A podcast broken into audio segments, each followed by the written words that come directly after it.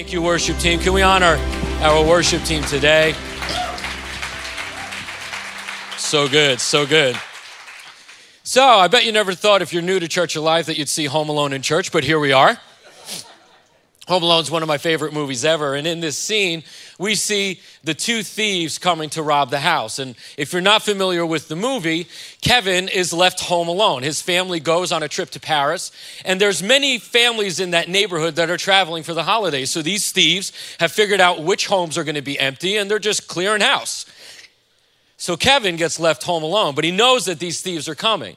And so he's a pretty smart young kid, and he knows, well, they're not to rob the house if they think people are here. So he goes into MacGyver mode and he gets a train set set up. He's got a cardboard cutout of Michael uh, Jordan on the Bulls. It's like all of this crazy stuff. He's got a mannequin on a record player, ropes and everything like that. People looking like they're drinking and having a good time. And he's got music on and he's got the lights on and the Christmas tree is on. And from the outside, it looked like that house was full of community. From the outside, it looked like that house was full of joy. From the outside, it looked like it was secure. From the outside, it looked like it was filled with life. And so the thieves that came to steal something, they were, they decided not to after they saw what the house looked like. But you see, the shadows that they saw in the windows, they were just that they were shadows. And shadows don't accurately represent what casts them. You might be able to see the outline if it's really clear, and you might get an, an inkling about the shape, but you have no clue about the thing's color. You have no clue about its texture, about its profile, about even its emotion. Shadows don't tell you everything that you need to know.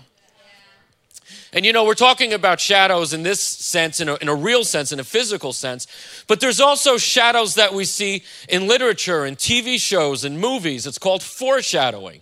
And I don't know if you've ever seen a movie where you get to the end and you realize something that happened 15 minutes in and you're like, ah, I got it. Because that, if you've ever watched M. Night Shyamalan, The Sixth Sense, the whole movie is foreshadowing, right? It's something that happens early on that's pointing to something that's coming but it doesn't give it all away just yet. It's not exactly clear, and you don't sometimes see it in its fullness until the very end when you get to it. And this idea of foreshadowing as a literary device, this isn't something new. This isn't something that just modern authors have used. It's actually found in antiquity. One of the oldest written stories that we have is the Epic of Gilgamesh, and we actually see foreshadowing in that text. We see foreshadowing in ancient Egyptian texts thousands of years before Christ ever came. And we see foreshadowing throughout Scripture as well. So, my goal today is to help everyone see a little bit more clearly. My goal today is for everyone to hear just a little bit more, for every eye to see a little bit more, for every heart to be a little bit more soft to Jesus and who he really is. There's shadows throughout history and throughout scripture and they point to Christ and his work. And while there's many messianic prophecies throughout scripture, what the things that people long ago said that the Messiah who was to come would fulfill, I actually don't want to look at those today. I want to look at something a little different and I want to focus on the big, bigger picture of what represented Christ before he came here on earth and why his birth that we celebrate in this season, that we celebrate on Christmas Day, why that birth is such an incredible miracle. So, if you're taking notes today, the title of my message is God of the Shadows. And I want to ask you a question Do you think it is any coincidence that the day that we celebrate the birth of the King of Kings, the Lord of Lords, the Savior of the world, we would now associate with some chubby dude breaking into your house and leaving presents?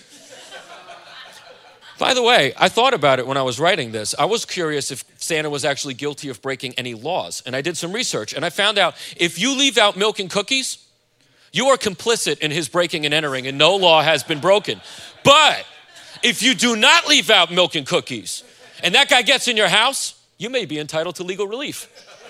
Just thought I'd let you know. I even looked at, you know, animal trafficking and labor issues at the North Pole. But apparently, he's in the clear. Is it any coincidence that the day that Jesus Christ rose from the dead, defeated sin and death forever and opened the door for us to have relationship with our Father in heaven is now associated with some rabbit, some eggs, and a basket filled with candy. Is it any coincidence that the names that, that is above all names, that the name at which literally demons shake in terror and feel torment at, is now the easiest swear word that comes out of our mouths? Is it any coincidence that all of those things are true? I don't think it is. You and I have desensitized ourselves to the miraculous. We have commercialized the miraculous. We have desensitized ourselves to the meaning of what this season really points to in so many different ways. The birth of Christ was a miracle. It was a miracle. Even beyond the Immaculate Conception, it was a miracle. It was something that thousands of years of people waited to see. It was something that generations longed and were waiting for and looked for. Generations died out, never seeing what we celebrate today. It is miraculous. It was waited for. And you and I live in a spiritual reality that thousands of years of humanity wished that they had. God is the same yesterday, today, and forever. He does not change. That is part of his character, that is part of his nature. That is one of the reasons why we can put our trust in him because he never changes. But when you read the Old Testament and you read the New Testament side by side, sometimes it seems like things are just a little bit different. It seems like the way that he talks to mankind was a little bit different. It seems the way that he interacted with mankind was a little bit different. So then it begs the question if he doesn't change, then what did? See, the thing is, God himself never changes, but the way he relates to us has. In the very beginning, we were created to have an intimate relationship with our Father in heaven. There was nothing in between us. There was nothing weird. There was no hidden agendas. There was nothing awkward. It wasn't like on Thanksgiving when the one relative comes in the door and you're like, here we go. It was none of this. It was perfect. But then sin came, and with sin came some consequences. In Genesis chapter 3, says this So when the woman saw that the tree was good for food and that it was a delight to the eyes, and that the tree was to be desired to make one wise, she took of its fruit and ate. And she also gave some to her husband who was with her, and he ate.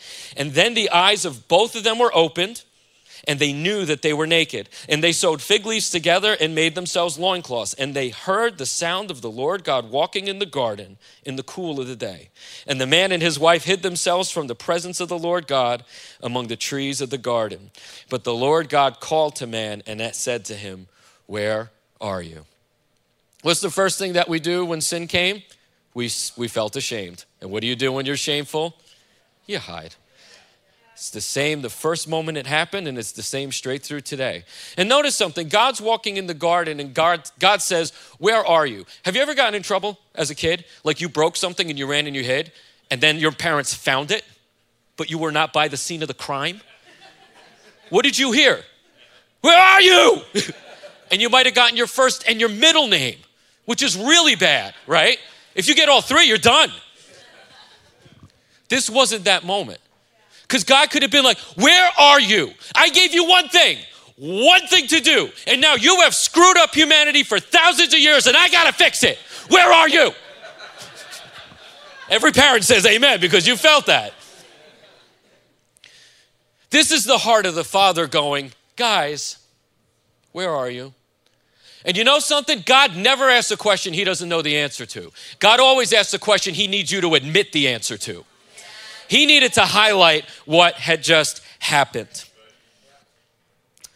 God, after this, pronounces judgment on the serpent that deceived the man and the woman and on humanity as a whole. And he says this The Lord said to the serpent, because you have done this, cursed are you above all livestock and above all the beasts of the field.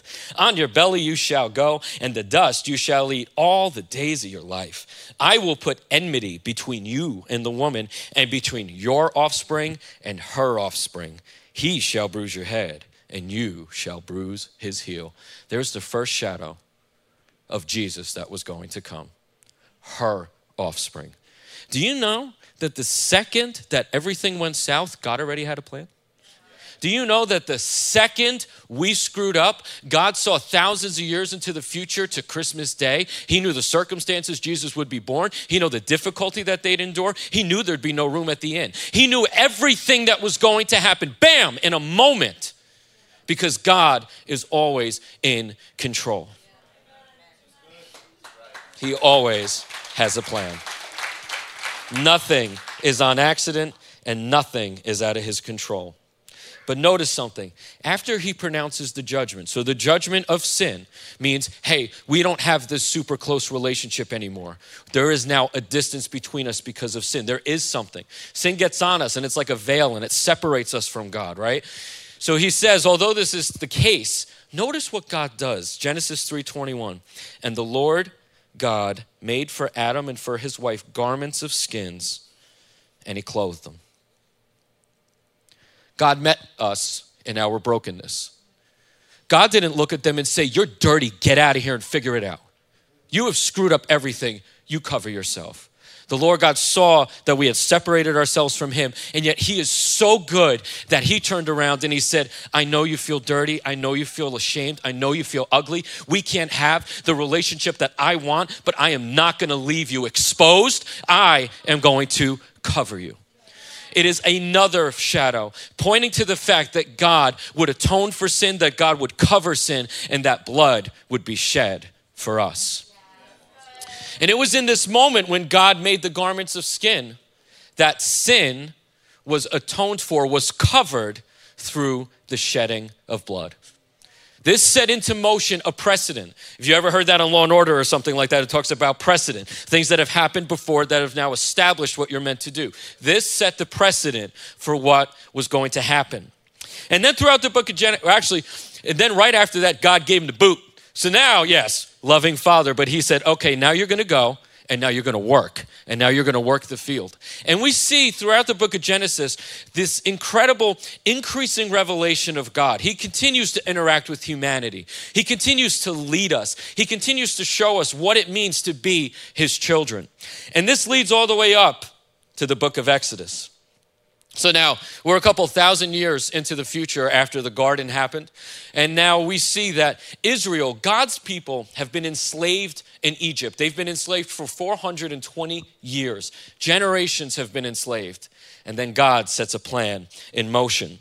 God sets Israel free from Egypt. We saw the 10 plagues come against Pharaoh, where God was demonstrating his strength and his power, and that nothing could hold on to his children. After the 10 plagues, Pharaoh finally said, Uncle, go, get out of here. I don't want him anymore. But then, as Israel was escaping, Pharaoh realized what he did. He's like, wait a minute, I just let all my slaves go. Who's going to build my stuff? I can't do that. I got to get them back. So he chases them. And we see this miraculous moment where Moses slams his staff into the ground, the Red Sea parts, Israel comes through the Red Sea and out on the other side. And what does the Red Sea do? It comes back together and it engulfs the things that were trying to chase them and the things that were trying to ensnare them. We saw as Israel was then led through the wilderness they were disobedient. A, a, journey that should have taken three days, it took 40 years. And yet, God was faithful, even in their disobedience. After He saved them miraculously, God was still faithful. He still led them, He still fed them, and He still protected them. It was while they were out wandering in the in the desert that the law of Moses came. The law came through Moses. So God gave Moses the law as they were wandering. And this law was given through revelation and through a uh, one on one encounter. And God established the rules basically. And part of the law came was the sacrificial system. What had to be sacrificed in order to atone for sin. And there was a process to this. It wasn't a one and done type of thing. The high priest would be on the outside. The priest would have to make a sacrifice on the outer courts outside on an altar. And then he would have to go into the center part of the tent or the temple. And in that center part of the temple, there was two spaces. There was the holy place, and then there was a thick, thick veil. And on the inside was called the Holy of Holies. Now, when I say thick veil, I am not talking about a veil like when you think on a bride, right? Something gentle and transparent. I'm talking about like a theater curtain. You ever go to a high school and like on the high school stage, that thing that's like this thick and you could smack somebody with it and they fall over? One of those things. And the priest had to cover himself the right way. He had to enter in the right way. He had to make a blood sacrifice again. And he had to go into the Holy of Holies. And, and the Holy of Holies was called the Ark of the Covenant. And he had to put blood on top of the Ark of the Covenant. And only then, and if everything had been done right and he was cleansed, would the presence of God come and rest. And then only he could make intercession on behalf of us. That veil, that thickness represented the unapproachability to God except anyone but the high priest. Sin came and screwed everything up. It separated us from the Lord. God has been faithful. God has always been with us. God has always led us. And then God showed us a pattern of what was to come. God showed us a shadow of what was to come. God gave us this sacrificial system so that somehow we could still get into His presence. But guess what? No animal was perfect. No animal could live up to the standard of perfection. Because God is loving, but God is just and God is righteous. Nothing was perfect. So then, out of the shadows comes our Lord Jesus. In Hebrews chapter 8, it says this. Now, the point in what we're saying is this We have such a high priest, one who is seated at the right hand of the throne of the majesty in heaven, a minister in the holy places, in the true tent that the Lord set up, not man. For every high priest is appointed to offer gifts and sacrifices. Thus, it is necessary for this priest also to have something to offer. Now, if he were on earth, he would not be a priest at all, since there are priests who offer gifts according to the law. They serve as a copy and a shadow of the heavenly things. For when Moses was about to erect the tent, he was instructed by God, saying, See that you make everything according to the pattern that was shown to you on the mountain. Jesus came and was the perfect fulfillment of the shadow of what we saw before. Jesus came and in his body represented the temple. In his body represented the process in which we were trying so desperately for thousands of years to get reconciled to our God in heaven. Colossians 2 16 to 17 says, Therefore, let no one pass judgment on you in questions of food and drink, or with regard to a festival or a new moon or a Sabbath. These are a shadow of the things to come, but the substance belongs to Christ. Substance in that word means reality, it means the stuff that I can touch. It is not a shadow. It is not a figment of the imagination. It is not even a copy of something that wasn't the original. It is the original reality. The substance belongs to Christ. So not only do we see these shadows, but Jesus himself showed up a couple times in the Old Testament. Jesus came and interacted with mankind in different moments. Genesis chapter 18, Jesus came and spoke to Abraham as a man came in, spoke to him in the tent, and gave him wisdom about what was to come in Sodom and Gomorrah. In Genesis chapter 32, Jesus came and he wrestled with Jacob all night long. And he showed us about the fervency in prayer that we need. And in the book of Daniel, we see the instance of Shadrach, Meshach, and Abednego. Three Jewish men who were in a different nation who refused to bow down and worship any other idol. They got themselves thrown into a furnace, and the temperature was cranked up to the point where they would have been incinerated instantly. And yet, when people looked inside, they saw that the ropes that had had them in bondage had been burned away, and they saw them dancing with another man, dancing with them. Jesus shows us that he rejoices through all of the trials because he's in control of everything. So, Jesus showed up. Jesus' birth was miraculous. He was immaculately conceived. And quite honestly, at this time period in history, the fact that Mary even made it full term and didn't die during delivery was incredible.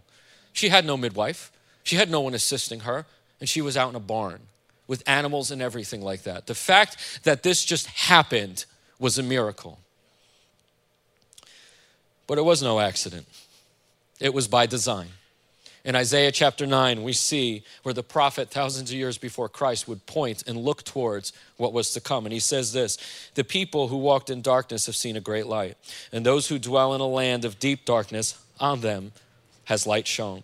You have multiplied the nation, you have increased its joy. They rejoice before you as with the joy at the harvest, as they are glad when they divide the spoil. For the yoke of his burden and the staff of his shoulder and the rod of his oppressor, you have broken as on the day of Midian.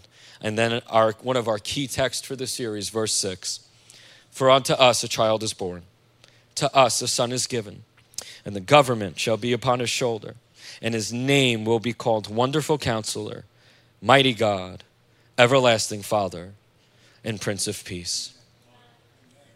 It was almost like Isaiah was standing in the shadow of the future. He saw this bright light at a distance. If you've ever driven on a rainy night and you see very far away a light coming at you, you can kind of sometimes see the rays and everything like that. If you've got astigmatism, it's easier for you.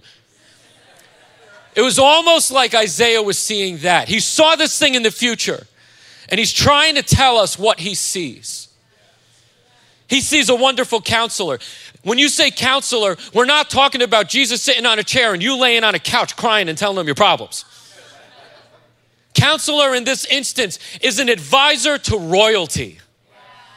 We have a wonderful counselor, the one who can advise correctly and with wisdom. He is a mighty God. There is nothing that compares to him. There is nothing that can shake him. There is nothing that can rattle him. There is nothing that can distract him. And there is nothing that makes him tired. He is mighty. He is our everlasting Father. His reign will never end. And he cares for us as a father would. And he is the Prince of Peace. We don't just celebrate a baby born in a manger this season, we celebrate the King being born. Why is it so easy for us to watch movies like Lord of the Rings? And when you see people say, My king, it's like, Yes, my king. You can feel it with that. And yet, when we talk about the king of kings, there's a disconnect. We've desensitized ourselves to his power, his majesty, and his splendor. He is the king of kings. That is what we celebrate this season. We don't just celebrate a baby in a manger. We celebrate the beginning of sin's defeat. We don't just celebrate a baby in a manger. We celebrate eternity coming ever closer to humanity again. You know, there's this great movie called uh, a song called Mary Did You Know? And it asks many rhetorical questions of Mary. Did she know that her son would heal a blind man? And as I was writing this, I had to think to myself, did she realize that the baby she was holding was the temple of God? And when babies are born, they have such soft skin. They're so cute, and they've got chubby little cheeks. And with my kids, I used to like to take the outside of my fingers and just kind of caress their face because it's so soft and it's so chunky, and you just want to pinch it. But I wonder if when she was touching his face for the first time, I wonder if she realized that that was the veil that was going to be torn. So that God wouldn't be far away from us anymore, so that we could be reconciled to Him. That veil that used to separate His presence was about to be broken for us. So, why do we have such a disconnect from the miraculous? Why do we have such a disconnect from what this season means? It's because you and I have become quite content with living in the shadows. We have been quite content with living with the shadow of what reality is. You and I have become content with social media instead of being in true community. You and I have become content with texting and emailing rather than true relationship. Because it's easier and it's quicker and I don't have to talk to you. You and I have become content with posting and commenting rather than true conversation. Can we begin to actually talk and recognize how we're different rather than just saying our opinion? Because no one really cares about your opinion. People care when you care. We've embraced the shadow of convenience rather than that of sacrifice. I can get anything in this world in 24 hours at my doorstep. I get mad when my iPhone doesn't load quick enough. Have I forgotten what it means to actually give? You and I have embraced the shadow of self gratification rather than generosity. We'd rather feel good about what we give than actually truly asking ourselves, are we being generous? We've con- we're content with checking off a box rather than saying, Lord, what would you have me do? Living in the shadows means we never have to confront the difficult. It means we can push off the things that are challenging, settling for a shadow of what we were meant to carry. We desensitize ourselves to conviction and to the voice of the Holy Spirit. And you know something? When your body doesn't get fed, it lets you know. If you fasted with us this year 10 times for three days straight, your body was mad at you. When your body doesn't get what it needs, it gets loud. I get hangry. People that are close to me know if I'm not having a good day, feed me, it might get better. But you know what happens with your spirit? Your spirit doesn't scream. Your spirit doesn't give you a headache. Your spirit gets quieter and quieter and quieter. And when you live in the shadow, you get to a point where you don't even realize it anymore because you've lost your sensitivity to the miraculous. And maybe you're here today, and on the inside, you're kind of like Kevin's house. Things look like they're in order, looks like there's light, looks like there's life. The reality is that that's just shadow.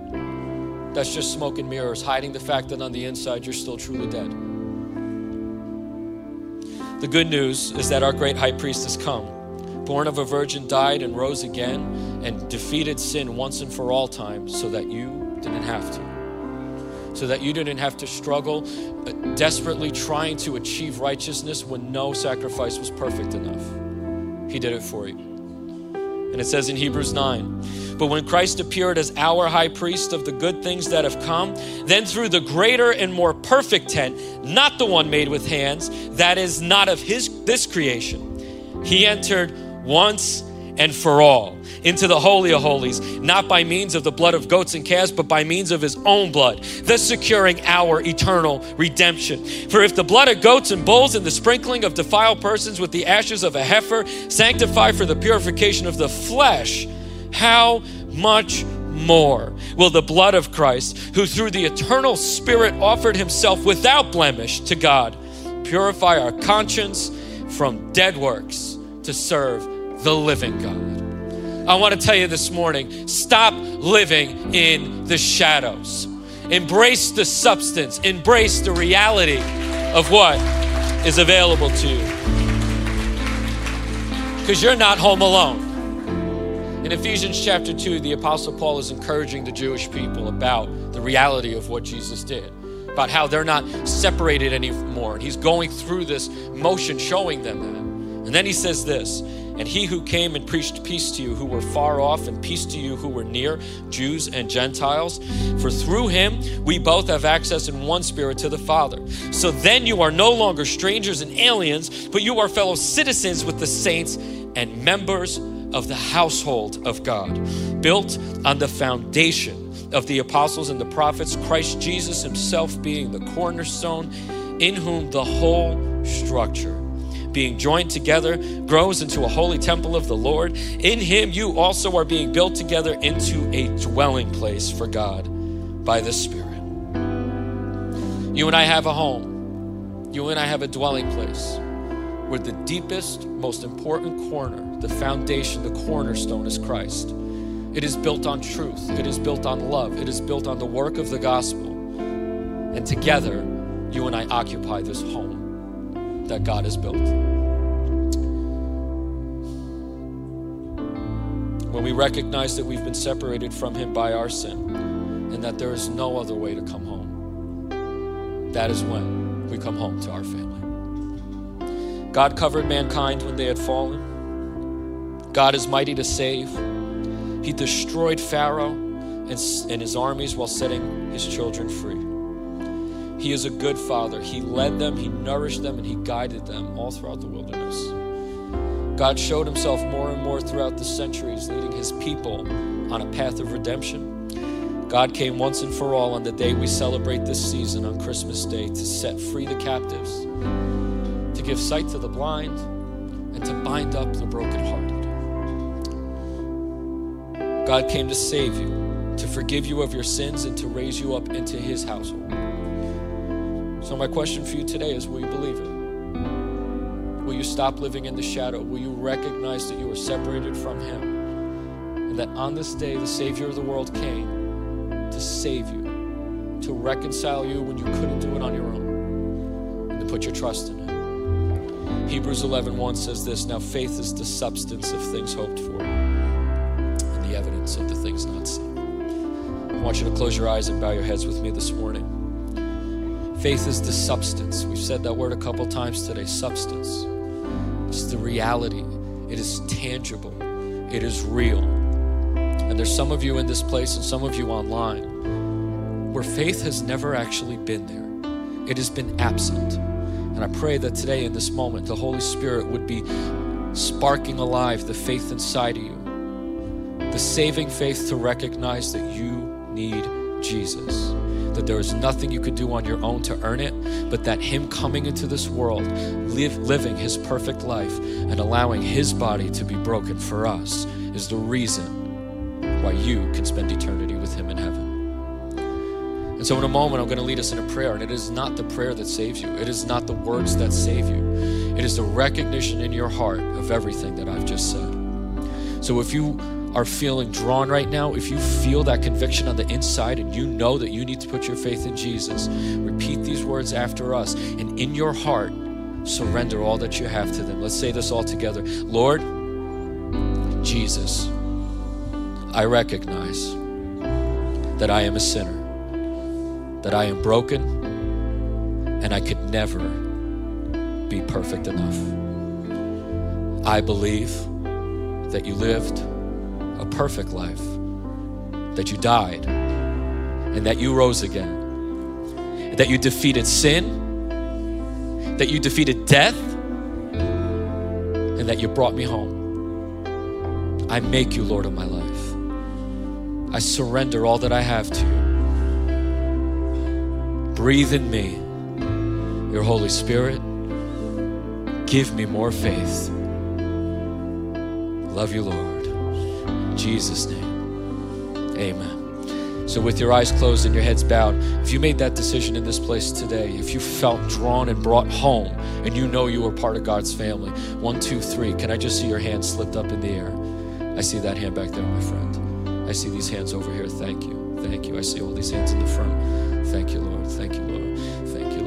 Thank you, Jesus. I thank you, Father God, that you came. I thank you, Father God, that we don't have to live in a shadow of reality, but that we have reality available to us. I pray over every single person that eyes would be open, that ears would hear, that hearts would be stretched, and that faith would come. Where faith has never existed, that it came today. Thank you, Lord. Where faith has been, but it's been dead, I pray that it would be breathed on again. And where faith is present, I pray that it would be increased. I pray that this season would be a season of a harvest for you. I pray that this would be a season of healing, of restoration, of Father God, you moving in such visible, powerful ways that we look beyond the trees, the stockings, the Santas, the everything, and we see our Savior, our good counselor, and our loving Father. Thank you, Lord. In Jesus' name, amen.